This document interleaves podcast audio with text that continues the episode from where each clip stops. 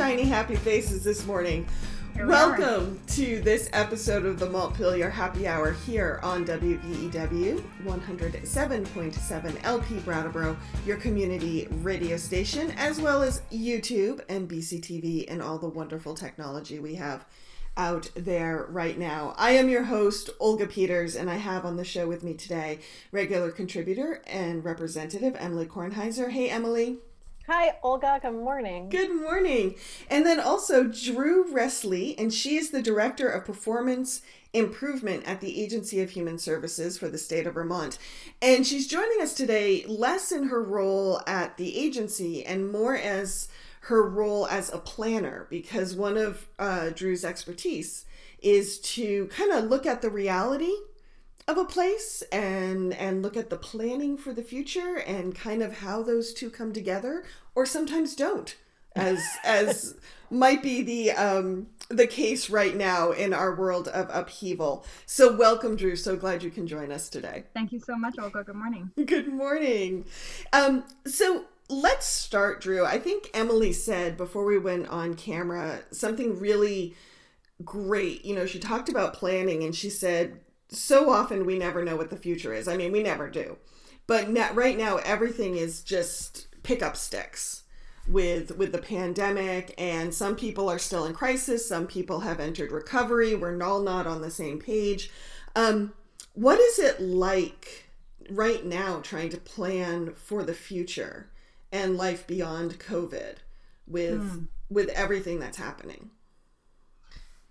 I mean that that's a great question. I feel like that is the question. It makes me wonder about like what are the tools that we use to maintain a sense of knowing in the first place? Like I agree with Representative Kornheiser that the future is always uncertain. We're always living in some ambiguity, but we try to root ourselves in particular ways and find find ways to feel familiar um, and also like we are in some control over what's going on um, that we have some ability to to manage and control how things will move forward.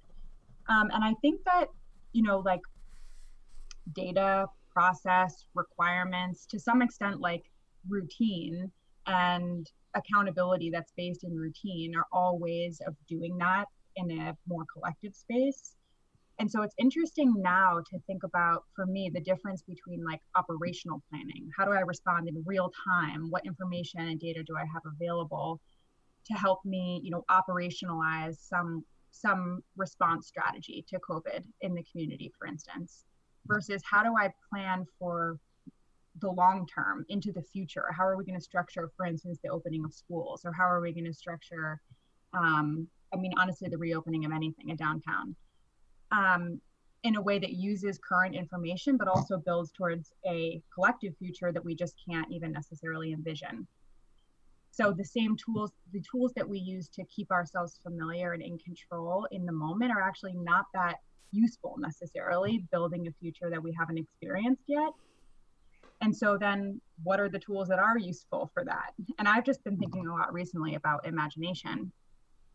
Um, so like in what ways can what we in, is what we envision constrained by what we've experienced now and how do we expand our perspectives to understand what's possible? And i think that has everything to do with this conversation about race that's coming up especially in vermont which is obviously overwhelmingly white. What is our collective constraint on imagination? What can we imagine and what can't we imagine as white people in vermont? Mm-hmm. I've been um very aware since the very beginning of the pandemic that each of us, you know, is living in our own and I'll start with under normal circumstances, we are all living in our own bubble. And one of the great struggles of planning is getting people to the same page, to at least some common ground of reality in order to have sort of divergent imaginations then line up, right? Um, but right now, I think we're all hyper aware of even just the most basic understanding of our reality or our lived experience in this moment is so different from person to person. Hmm. And that, you know, I think one of the great reckonings around race in Vermont or in this country is so many white people finally realizing that people of color have a totally different experience of the world than they do. Um, and that's sort of, you know, we could say like that's what the beginning of post-modernity was was realizing that we all have you know are all coming from different lives and have different realities and need to find sort of a shared path together. Um, but understanding that from an identity and intersectional perspective can bring a lot to planning in this moment knowing that you know some of us have jobs and some of us don't and some of us love never leaving our houses and some of us are terrified and some of us are all of those things at once. Um, some of us are terrified of the police some of us feel safe from the police.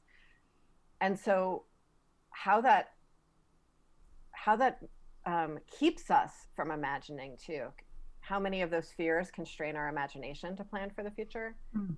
is um, it's really difficult. Right. Mm-hmm. right there are so many um, actual experiences and then there are so many stories of experiences and then there are so many representations of stories of experiences that sometimes it can feel like maybe we're getting lost in what information actually is telling us. And that's to say nothing of the projection and like sort of entitlement to story and a belief about what's happening that can also play out all of which mixes up together in a planning process. Can you tell um, me what you mean about an entitlement to a story? Yeah. So I think, you know, Emilie, I'm thinking about that video that we watched, the single story. Um, maybe we can send it in the add it to the Facebook mm-hmm. link or something like that. Yeah, if Will you, you send me a link, we can we can put it online. Yeah. Yeah. Will you tell us a little bit about like do a brief overview before you talk about it? Yes, the author Chimamanda Ngozi Adichie, I think, speaks about um, the danger of a single story and how when we absorb. I'm, this is a paraphrase. Definitely watch. Definitely watch the TED Talk. But she talks about how when we internalize one story or one primary story about people, for instance, um, we can live our whole lives with the assumption that we understand something that we believe something to be true. We've seen it. She talks about growing up and seeing only media representations of white people. And so she, just having a story that people that are written about, whose lives are written about, would be white. And so she, well, I don't want to tell her story, but the message that came across to me and that I think is really useful in this conversation is how easy it is to to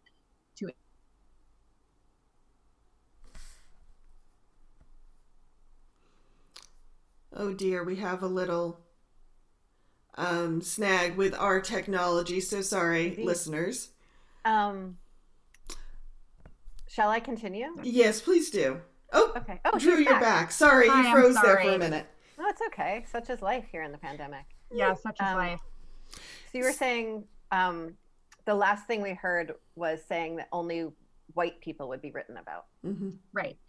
And so when only white people were written about in the books that she was reading, she sort of internalized this just idea. Uh, I'm not even sure how conscious it was that the people whose lives would be written about, the people whose lives mattered to write about, were white people. And so when she would write her own stories, she would realize that she was using you know traditionally white European English names for the characters in her stories.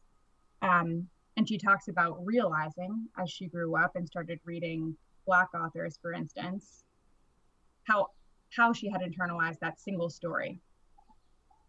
And I think that that single story danger is with us all the time. And I'm just thinking about specifically my own experience in Vermont and working in the, human services agency, a health and human services agency. And when I say being in Vermont, I mean a state that is overwhelmingly white and that has a consciousness in some ways that you feel in the mainstream around class. Um, and I think increasingly about race. But I have observed in my time at um, the Agency of Human Services sometimes that there's like a people can call each other on, or you'll hear in the room that there is an implicit assumption of these sort of middle class values, which is something that's talked about and Emilie, I feel like that's talked about in the state house too sometimes. So maybe you've got a perspective on that. But I think about how our own experience. We could certainly talk about it more. Yeah, our own experiences projected become a single story that we reinforce. And when we don't challenge each other, that becomes a narrative that then can guide policy, that can guide decisions, that can guide resource allocation, um, and our assumptions about what's possible through programs and strategies. And so we wind up, I think, um, living in sort of a representation of reality that's false instead of actually responding to what's happening in people's lives and listening to one another and understanding that. So, Emilie, I didn't mean to get so maybe that was a tangent, maybe not, but when you were speaking, I was thinking about that dynamic of being um, in relationship to one another and how through relationship is where we sort of collapse all of that representational reality and have an opportunity to actually understand what's going on. And so, in a relationship with someone, you know, in your neighborhood or someone in your town that you've met, I think that the possibility for that happening is there. And then it's interesting to think how does that same relational deepening of awareness and possibility for opening up happen at an organizational level or at a system level? What does it look like to actually be you know, I've heard the phrase before, like proximate to the problem, which is coming to mind right now. But I think the idea is like, how do we truly understand what's going on from a systems perspective um, in communities? So the decisions that we're actually making that are attempts to impact community availability of resources or policy that enables people to participate or not in certain programs, for instance, um, actually is useful and relevant. So I, when I oh sorry, go ahead, Emilie. I'm sorry. You sure? Yeah. Um, when I think about this idea of community and sort of single stories in the context of school reopening, um, the piece that I start with is what is school for? Mm-hmm. And we each have, and I think, you know, that essential question works with almost any aspect of government. What is this piece of piece of government for?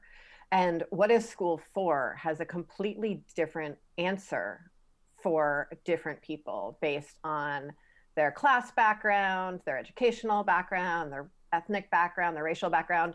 Um, and so, if each of us are answering that question differently, you know, school is to make educated citizens. You can just do that at home. School is so that kids are safe and cared for during the day. Some people can do that at home. School is for kids to access resources. School is for kids to become civilized, whatever. There's a, you know, such a huge range in what is school for and what a teacher is for. And during the pandemic, we have an incredibly difficult time being in community with each other. That's the, I mean, that's the below of all of this that we can't we have such a harder time being in community and relationship with each other when we're all in our little pods or only interacting with sort of the folks that we work with. Um, and so it makes it at a time when we need to really rethink some of our basic assumptions and really use um, the most imagination we've been called to use in a very long time. We have a much harder time mixing up our stories with each other and the fear that we're all under because of the unknown makes it very hard for us to then project from those mixed stories up into our imaginations. Mm. And so at this time where we absolutely need these tools more than we ever have before, I think we all have a much harder time accessing them than we might have in the past. Mm. Mm-hmm. I I think what resonates for me is uh, to to kind of piggyback on what what you just said, Emilie, which I I feel is really spot on. Um, you know, it makes me think of process and how do we get people to the table. And the number of times as a journalist, I have covered events or covered meetings where the conversation is, well, our our experience is is one thing, and the data is another, and they're not meeting at all. Um, and like how do you reconcile that? Because i i don't because i often feel like we, we're always looking for truth quote unquote. And I often feel truth is a little bit more of a Venn diagram where things you find the truth where things overlap rather than in one or the other. But the other thing that resonates with me, and again, just thinking of when I cover things, is you know, how do you get people to the table? Because one of the the great things about how we tend to practice democracy in Vermont is it's led by those who show up. But one of the downsides is it's led by those who show up. So how do you know the difference between um, an immediate problem and a squeaky wheel? Or maybe they're not. There's no difference. But but like kind of navigating all those different overlaps of people's experience and who shows up and who feels they can show up and who speaks and who feels they can speak um, is is just kind of what's bubbling for me right now before i know i want you to answer that question dru but i want to sort of um, add one element to this so olga when you said a venn diagram um, one of the venn diagrams for me of of um, systems planning that is most important is a Venn diagram where the three circles are the folks who are most impacted by the decision, the folks who would um, are the most expert in carrying out the work, um, and then evidence-based practices. Um, and sort of that Venn diagram and meeting meeting in the middle of those three things in order to make decisions is it's very difficult to not be sort of leaning very strongly into one of those pieces or the other. So say, you know, the most impacted sometimes feels like the squeaky wheel and sometimes actually you're getting the most impacted. And so just constantly um, whatever that motion means um, back and forth between those pieces um, and the balance of that i think mm-hmm. is an mm-hmm. interesting part of that yes yeah i think I've been thinking a lot about the difference between managing to maintain. Like Emilie, we've talked about this this like sustaining energy dynamic earlier in the summer, but um, I think that so many of our systems are built to manage and maintain course rather than to maintain a, a uh, rather than to maintain a container that can shift direction and shift course based on energy. So, like, what is the difference between a container that holds energy, manages it, tries to solve for certain things that it can predict might happen, you know, risk, compliance, even having no vision at all within that container um, is somewhat can be kind of a closed loop. Like, have we accomplished what we said we were going to accomplish? Like, all of this can happen within the context of an organization that is not responsive to changing conditions.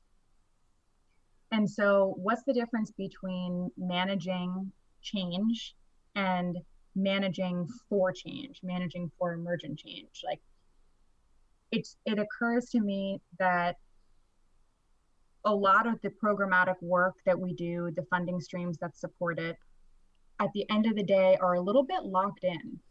Like, it takes a long time to shift how those things can change.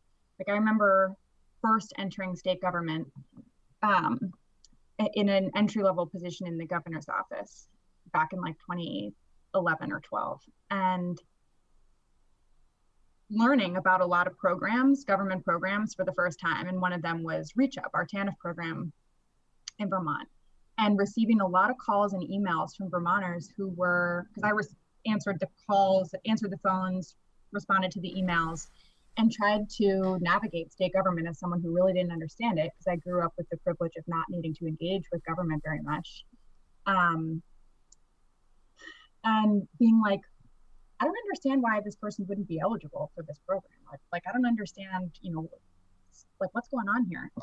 And learning over time, especially after I started working at AHS, that there's only so much like there's a there are very innovative leaders at reach up in vermont like we are lucky in this state to have such incredible people at the helm but there's there are tight constraints that you're working within from the federal government like it's the program was not designed to solve poverty it wasn't designed to to redistribute wealth in this country in a way that can actually reorient power and who holds power.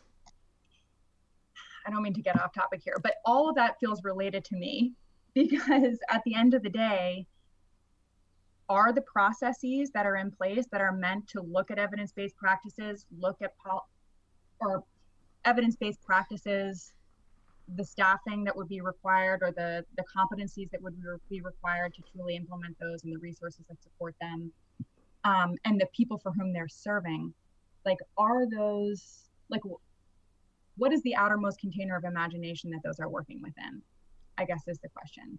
And are they actually designed to reach outside of what's possible or are they designed to manage what we already know is possible? And unfortunately what we really know is possible and are familiar with is inequity. Mm-hmm. so that i think that's a huge question. So then how how do we plan in order to shapeshift? Like what does it look like to be flexible enough that the decisions we make and the policies we pass are truly about moving into unknown territory? Well and, and then what's I, the data we collect about what we don't know is going to happen or not mm-hmm. when i think about imagination and possibility of imagination um, i think an assumption that so many of us hold in our bodies if not in our intellect um, is that people who are out of work poor needing government services deserve it and I think the pandemic has been revolutionary on so many of our consciousnesses. Is that a word? Anyway, we'll go with um, it.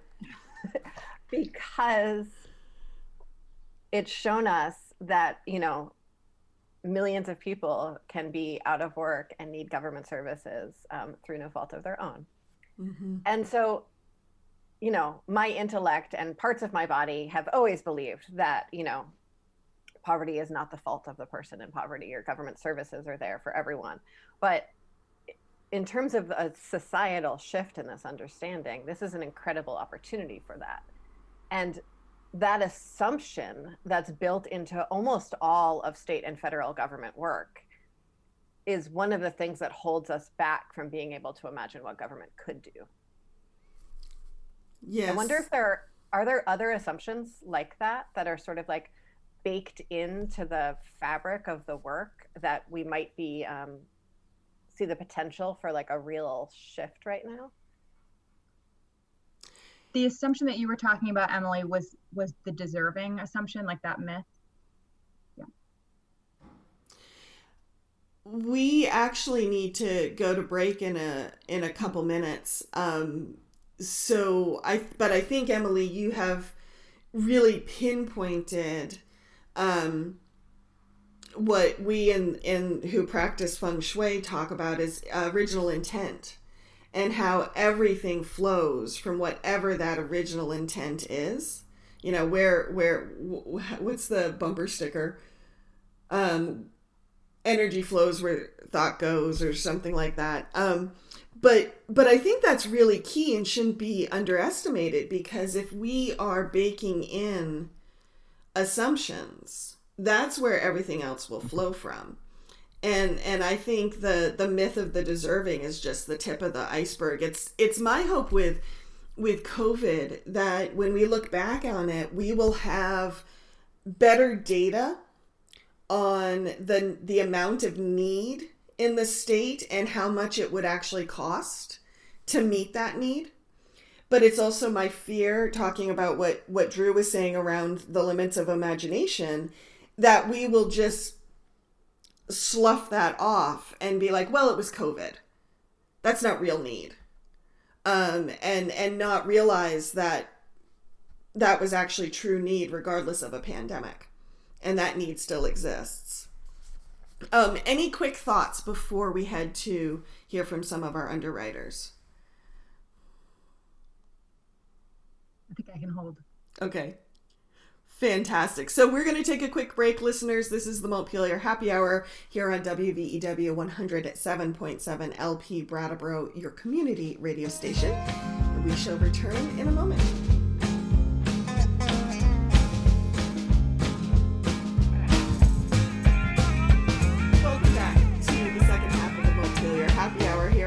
WVEW 107.7 LP, your community radio station. I'm your host, Olga Peters, and if you're just joining me, I am speaking with representative and regular contributor Emilie Kornheiser, as well as Dru Roessle, who is from the Agency of Human Services, but today talking to us with her through her planning expertise hat. So, welcome, Dru. Thank you for being on the show today.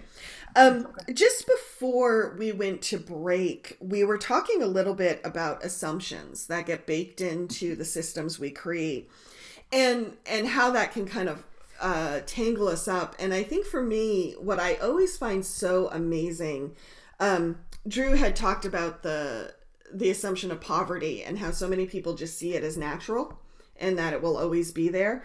For me, the big assumption I I always bump up against in the systems we create is the sense that whatever the systems are doing, whether it's the economy or poverty or hunger, is bigger than us. And yet we are humans creating these responses. And so we can just create new responses but yet we seem to believe that well it's the economy there's nothing we can do about it. the humans created the economy so we can make a new economy. But we just boy we just hit that wall man. And and mm. it's there. Um so I, i'm kind of people talk about the government that's one of my like it's yours. Totally. yep. it's yours. I promise. but you know what? Well sorry. I don't want to interrupt no. you. I'll go back. Yeah go. Oh no that's go ahead real. I mean, that assumption is so real. Like, and, and the justice system, I think, is a great example of that too. Like, it just feels so big that you can't possibly, it, it, there's a mythos around it. Like, it's a whole thing unto itself. Like, the concept is actually, it's not bigger than the implications, that's for sure, but it's bigger than, it's, it's bigger than its actual access points. And, and definitely its, its possibilities for change. I think that's a really really important assumption to consider. I think sometimes even I forget that and I work in government. Like, oh, it's it's too big. It's too it's got a mind of its own. But that happens when governance structures are not obvious. Like that happens when decision making structures and governance processes are not transparent. Like that happens when people don't actually know how the budget gets decided. And for people who make the budget, like it, it feels obvious. You know, like it feels obvious um, how the budget is constructed. But when it's not an inclusive process and when the process isn't available for people, that it it makes it that much more susceptible to becoming a myth and like a monolith that you can't actually access as a person. So then it's me against the system, me and my individual against the system, rather than me actually a part of the system, me a part of the collective that has created this system. Hmm. You know where I see this, and this might bring us back to school openings, is you know so many people in Vermont don't understand how we fund education, and that talk about an untransparent system and formula. Um, and I see it at town meeting when the town budget is debated for like an hour over a hundred dollar fee an hour, like eight hours. well, I was thinking of other towns, not Brattleboro. Oh. Um, Where were you? Other towns, not Brattleboro. Um, and and the school budget passes like without discussion because I think people are like it's it's millions of dollars and I don't understand where it's coming and going and what it's doing. So okay, um, so so yeah, I think that that's such a great example of when things aren't transparent how people are just like it's too big right well, so the other the other thing that i think makes it feel too big and too overwhelming is again this absence of appropriate tools for the moment so when i think about school reopening um, the idea that schools will definitely reopen has been decided at the state level through whatever metrics I'm really not entirely clear on or what factors were considered also not clear. It's possible that information was shared and I just didn't catch it in my life.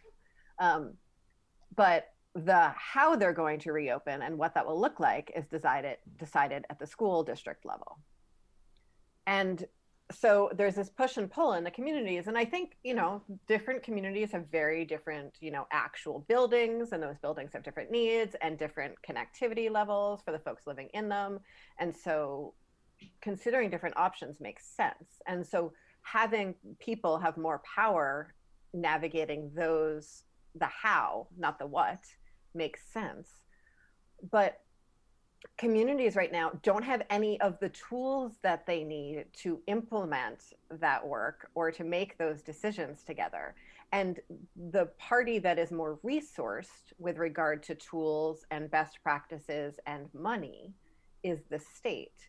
And yet, the state, in removing itself from the decision making, has also removed itself from the provision of resources, which is mm. totally inappropriate. You can and we do that all the time. We say, okay, if it's your decision, it's also your resources on the line. But it would be possible for us to say, the decision is yours, and we're here with all of these resources to help you make the decision and help implement the decision once you do. But that would require a level of trust that is completely lacking. Mm-hmm. So we say we, you know, we're all about local control, but we don't actually trust local control enough to make financial decisions. We just trust them enough to bumble their way through scarce environments and making you know scarce choices and then carry the accountability for that indeed yeah. accountability with no resources is um, the worst for everyone mm-hmm. right yeah totally i mean i think tools for the moment like i think you you nailed what i think is the most important one for me which is how do you build trust and neutralize the roles like neutralize I guess by neutralize, I mean like make explicit the power structures and then agree as equal partners in the power structure or like equalize the power structure and then neutralize like the facts. For instance, the state in some cases is the funder and community organizations or associations of community organizations are receiving money, are the grantees. And I think about this a lot, and we've talked about grants on this program once before, but um, that that's another area where trust I think is really broken and kind of follows the the framework that you just laid out, Emilie. But um, there are ways to build trust, and I think it has to do with being explicit about power. I think it has to be it has to do with understanding shared accountability and responsibility for the actions that you're taking on because of your role. So the state has some very specific um, activities that it needs to do well as a funder, basic activities that that facilitate an easier time for grantees. What are those basic activities? Basic activities like timeliness in routing grant agreements, consistency in policy around payment provisions between different departments that may be grant providing grants to one organization. Um, regularity in communication, availability for grantees for TA. Um, TA? Grants can be uh, technical assistance. Thank you. And what's technical assistance? The way that, I mean, in this case, the way that the state might be able to provide information, skill building, um, and opportunities for like continuous improvement to grantees.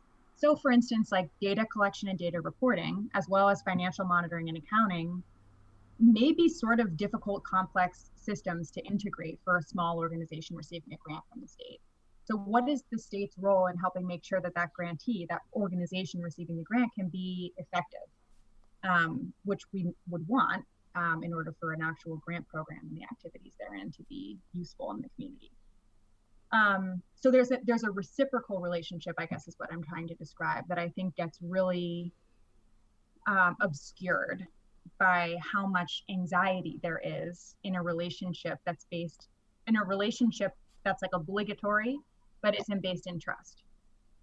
And I think that I hear that plan, that same dynamic playing out in in the world of education that you described, Emilie. And I think there are some like basic tools for building trust. And I'd love to hear what you two think. But in my mind, some of those basic tools are like around consensus decision making, clarity on roles, just basic community and relationship building, understanding of the system. So being able to together in an inclusive process actually map the system within your working and understand your role in it. Like I think um, that sometimes there's maybe just not like a, a venue or an opportunity for people to come together from across their different roles. So we stay bound and stuck um, and who has the power and therefore the responsibility to initiate that conversation. Mm-hmm. So that's, I guess, yeah, transferable to other systems and thinking specifically about funding, but also decision making authority, discretion, and then who actually carries real accountability. And in the atmosphere of the schools, I think, um, you know, there's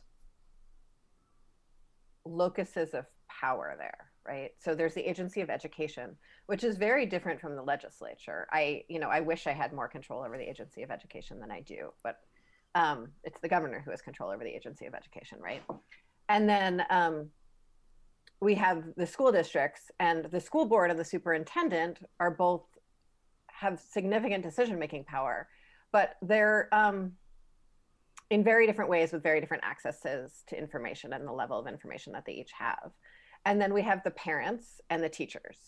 And the teachers have tremendous collective bargaining ability, um, but don't aren't necessarily tied into those other centers of power.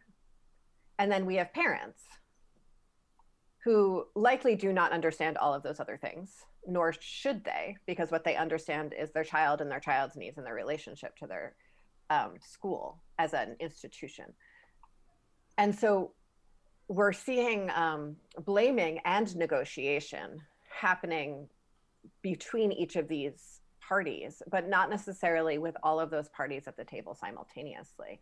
And I think the decision that was made um, to not have a statewide group navigating this means that those dynamics are playing themselves at the local level, which is further away from where the resources and the decisions are hmm. made.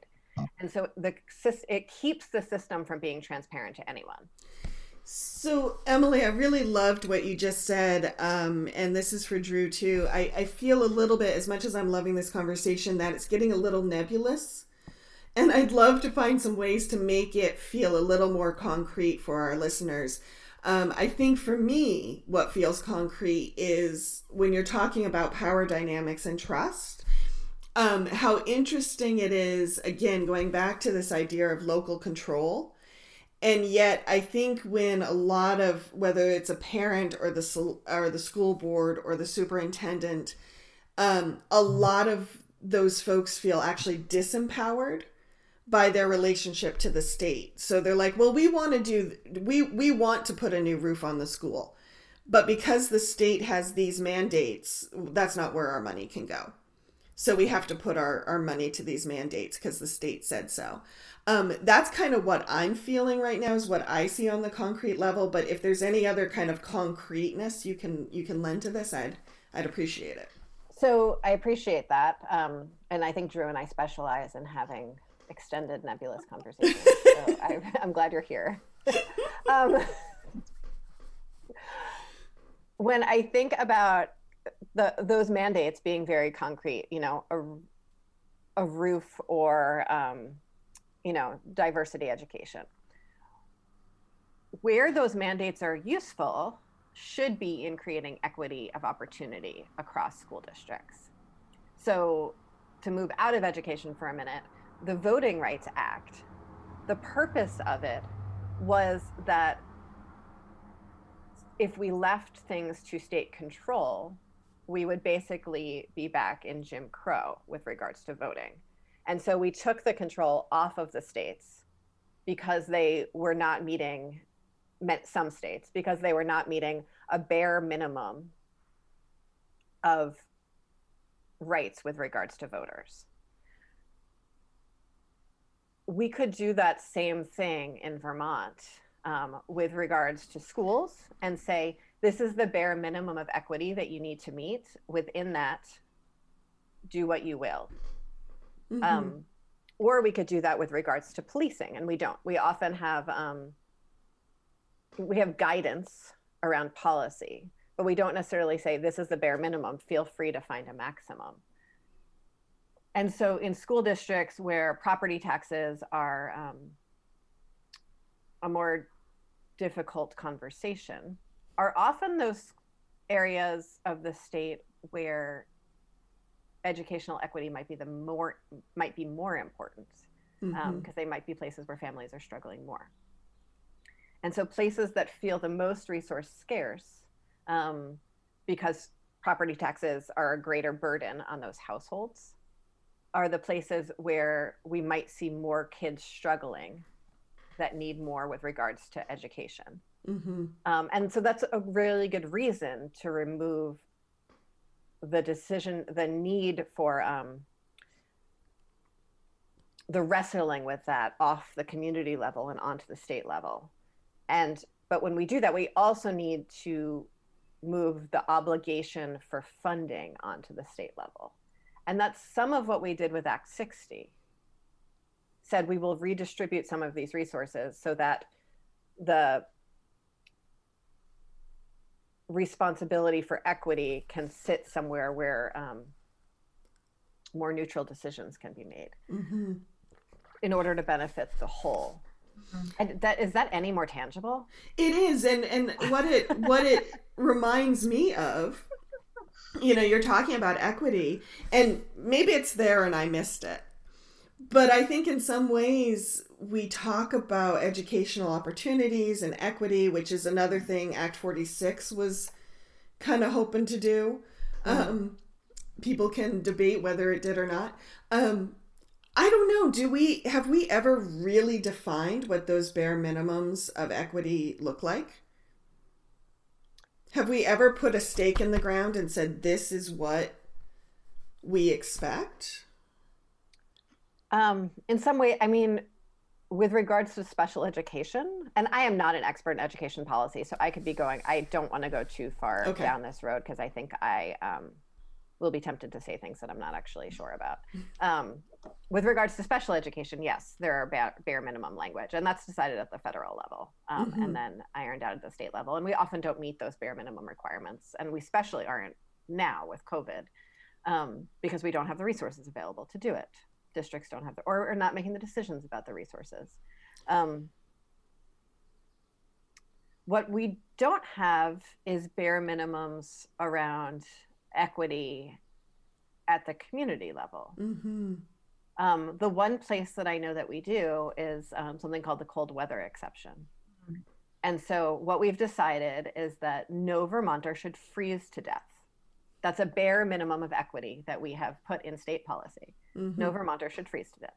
It's like, it's that's bare minimum right yeah. there. Like that is as bare minimum as you can get. Um, but that's one of the only places that I'm aware of in state government where we really say like this is the this is as low as our human rights, human needs, basic needs can go. And when we go lower than that, the state will intervene. Um, are there other places like that, Dru? Well, we draw boundaries, we draw lines and say you can't cross this or else all the time. Like I'm thinking about just the criminal legal system and, you know, and there's a lot of discretion in there, like around sentencing, but we standardize over time in an attempt to universalize stand like minimums in some way. All of which, I mean, to go full circle and loop back just for a second, relates to our conversation about assumptions. Mm-hmm. Um, because we're drawing on what we know as we work towards what we don't know. And I think about like the child welfare system um, or adult protective services and like at what point will the state intervene? Mental health system as well. Like there are definitely i mean maybe that's a little bit different than the types of um, sort of minimum standards that you were talking about but it's still like a universally applicable standard that we set in statute and that constrains and and shapes the world that we live in.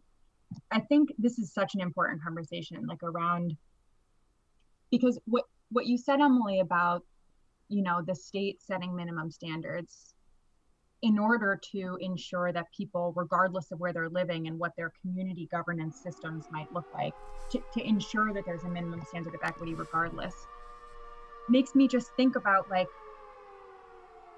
the larger trend of sort of exporting accountability and responsibility to this to the state in our case or to like a central authority in this case maybe for protective reasons but in other in other cases i think we do that because we don't believe in our collective efficacy to handle issues at the community level like especially i'm thinking about justice in particular um, we, how much we over involve the criminal justice system in issues that we could probably take care of if we had better local systems and community systems for handling harm.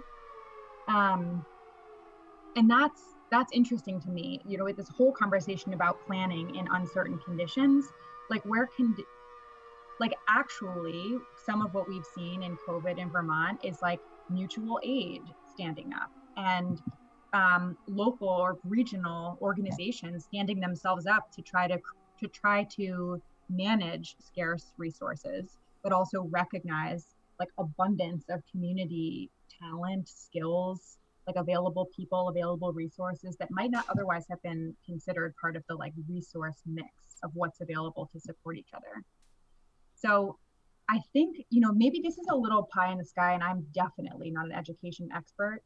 Um, and I didn't go to school, I didn't go to elementary school or middle school or high school in Vermont, but like there is opportunity if we if we try to imagine outside of our current constraints thinking into the future like it's it's possible that we could see more local forms of school systems actually being able to better adjust to the to changing conditions in a pandemic or changing conditions and awarenesses relative to equity and experience of people of color in Vermont. Like it's possible that there could be a responsivity available there that is like above and beyond the state standards. And so like what is then what is the what is the dynamic related to resources, control, accountability in order to create room for those possibilities? Do you know what I mean? It's a little mangled at the end but i'm interested in like what happens when we over centralize responsibility or accountability for standards and what's what's lost because you you've said a few times that the way to help enable our imaginations and plan in an environment of uncertainty is to make the system transparent. Right. And the more we centralize the less transparent the system is to those people operating within it. Or we'd be working in a very different looking system if it were transparent and available enough, like porous enough, that it could get close to the real challenges that it's trying to be useful to. Mm-hmm. So I'm just going to break in here quickly for the benefit of our listeners on WVEW. Um, we're near the end of our slotted time for the radio, but I think this conversation is still important. So we're going to continue for just a little bit longer. Um, so make sure you head on over either to Emilie's YouTube page or our Vermontitude SoundCloud page uh, later today and um, hear the rest of this great conversation. And for everyone else, uh, have a great weekend. But okay, ready? Transition back. Um, I think what you're saying, Dru, about accountability and um, everything is is so important because I was I was sitting again, just bringing it back to the local level and bringing it back to trying to make it concrete. I was watching a select board meeting in Brattleboro the other day mm. where a, a community group was um, and the upshot is is a community group is going to be creating an RFP request for proposals to reevaluate um, public safety and community well-being in Brattleboro. And and this is also around the police department. And it was uh, a five-hour conversation uh, at some sometimes really productive sometimes very emotional. Um, ultimately I think it was a great conversation. But what I found really fascinating while I was watching this is, you know, folks who had been involved in this community process, you know, they had had certain conversations and had arrived at certain assumptions and were, I think, um, had in mind, and this is me inferring this, had in mind who this this process was serving. Mm-hmm. And they were talking to the select board um, as if they were the enemy um, and and many of their points were were good, and yet here's the select board who is dealing with a certain legal structure that they have to follow, and they are ideally serving the entire town, um, which means just a variety of needs. And so I'm not trying to say anyone's right or anyone's wrong. Um, but I found that that point of conflict really interesting because it felt to me like um, the structures that were in place, the who was accountable to who, was not all the same. Mm-hmm. And that's one more. It's another example um, of a dynamic that we've talked about on the Montpelier Happy Hour many times before. That when we don't make space in our public processes to get um, to some sort of shared understanding of where we're starting and then a shared understanding of our ends the conversation about means or the way we're doing stuff becomes um, both less productive and more dynamic than is necessarily than is necessary often. Because the part that matters is you know a shared understanding of where we are and a shared understanding of where we want to be. Um, and the rest of it is you know flows naturally from that. But we we don't have space in many of our public processes to have those conversations 1st mm-hmm, mm-hmm. the space in our public processes is all about this mm-hmm. um, and so yeah. people feel powerless to establish these things, and we wind up with these completely different sets of assumptions. And so we talk past each other. That's exactly right. I mean, I love the ends means conversation, as you know, but I think that the, the ends conversation can be so abstract um, and arbitrary if it if it wasn't if those ends weren't arrived at through an inclusive process, especially that considers and is drawn from what our shared understanding is of where we are now um, and what we believe about where we are now, what our assumptions are. Without that conversation, I think a conversation about the ends can feel very inflated and difficult to believe. And so I think that's where this trust dynamic really comes into play. Like I heard that in what you were saying, Olga, about the select board meeting, like maybe people not really trusting like who's the process for? Like who is this about? Because i don't feel represented. I don't feel understood in it. Um it made me think and i wrote down this question like what would we need to do if to plan like if to actually plan and to engage in these processes was to change? Mm-hmm. like what if what if it reflected what if the change was happening right there? Like in the process that we're taking on in the select board meeting and i think that's very i think we've got to confront this central tension in our sense of what we do now in planning like in this room with these 10 people or these 30 people is planning what will happen later. Like i think even that is this kind of like divorce it requires a trust a belief a sense of what is possible what the system is actually doing in order to move toward it and i think we I don't know. I think I think that we we do something like damaging to our own ability to trust and participate with one another when we put the change we're trying to make ahead of where we are right now. And hmm. I Thank don't want to lose track, and I also um, need to wrap up this conversation soon. Mm-hmm. Um, of the of this trust in process mm. and how different that is based on people's stories. Mm-hmm. So, um, you know, when door knocking, um, knocking on people's doors for the last election, I didn't have the, I'm not going to have the opportunity to do that for this election because of COVID. But so many folks said, you know, the system doesn't change regardless of who I vote for. So why would I bother? And like, that's so real. Like, I have mm-hmm. really very little to say in response to someone who says that to me. Like, I'll try real hard. Sorry. um, and I think, you know, a more um, extreme version of that or dynamic version of that story is the system has significantly harmed me. Mm-hmm. So why would I trust that it would be able to fix itself? Yes. And yeah. at this point in Vermont, I, we have a lot of people who live in our communities who the system has significantly harmed. for for generations, not just yes. once or twice. No. That's right. Yeah. And what is the point of the system? I mean, we talk about the system again, I don't want to fall into that assumption about like the system being a monolith and bigger than us. But I think there's truth to people working in service of the system, people following the footsteps of precedent of the system. Um, because there is not there's not a sense that, that breaking from precedent is possible. There's not a sense that we could do something different than what has been done.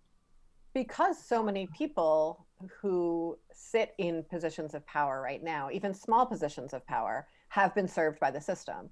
And so one of the great divides in COVID, in among many great divides in COVID, was the folks who thought, oh wow, it's finally all completely breaking apart. It's been broken for a long time. Let's put it back together differently. And the folks who thought, oh no, it's breaking apart. Let's put it back the way it was before because it worked okay. Right. Mm-hmm. And that's all based on people's historic experience right. of government, community, et cetera, as something that has served them well or something that has not served them well. That's right. Yes. Um, how are you on time, Emilie? I think perhaps we should wrap up this conversation. Sounds good. Because I have to go to this super awesome data town hall about racial data that I'm so excited about. Nice collaboration between um, Vermont Social Equity Caucus and the Council of State Governments. Oh. If anyone wants to join me, it's at ten. Oh, okay, very the cool. The link's on my Facebook page. Yes, thank you. Um, geeky that we are, that actually does that sounds really fabulous. Um, so just to to wrap things up quickly, Dru, do you have any thoughts you want to leave people with? Um, I think I want to maybe just circle back to something we talked about maybe even before we went live, which is just that I think we're always planning in an unknown future things are always uncertain everything is dynamic everything is always changing. And i think our inclination as people especially people with power in systems is to manage and control against something unknown. That needs to be explored i think what the um, with the killing of george floyd and the resulting uh, sort of like collective um, reckoning with racial injustice is doing is is showing that there are people experience current conditions that scare us or that are not safe for people and plan with an unknown future. And then there are current conditions experienced without fear for other people. And then there is planning in an unknown future. And I think our understanding of what's happening now and our ability to relate and create, understand common ground or get to common ground about how current conditions really are manifesting and what we can do about it now to adjust it is is the only way to plan an unknown. Thank you, Dru. I want to leave us with that concept of trust. And I think I agree with with both with you Dru about the need to build it. But I think it's also really important for us right now to listen to people who don't trust the system and why they don't because I think in in that experience there is actually some nuggets that could lead us to where the system needs to shift and change um, in ways that for those of us who may not have that lived experience uh, can break out into new forms of imagination as to bring it back to the the top of the show. So Emilie or Dru, do you have a toast? If not, I can make a toast. Um, I will. I'm going to toast to listening to understand rather than listening to fix. Mm. Thank you. Cheers. Here, here. Thank you, everyone, for joining us here on the Montpelier Happy Hour here on WVEW LP Brattleboro 107.7 FM. We are on the radio every Friday at 2. We're also on the Vermontitude SoundCloud page and Facebook page. Emilie, where can folks find you? emilykornheiser.org, ekornheiser at gmail.com, ekornheiser at leg.state.vt.us, or Facebook, Twitter, and Instagram. Hoping to restart some community forums in the next couple weeks. Thank you. Emilie Kornheiser, and Dru Roessle, thank you for joining us today. Have a great weekend, everyone.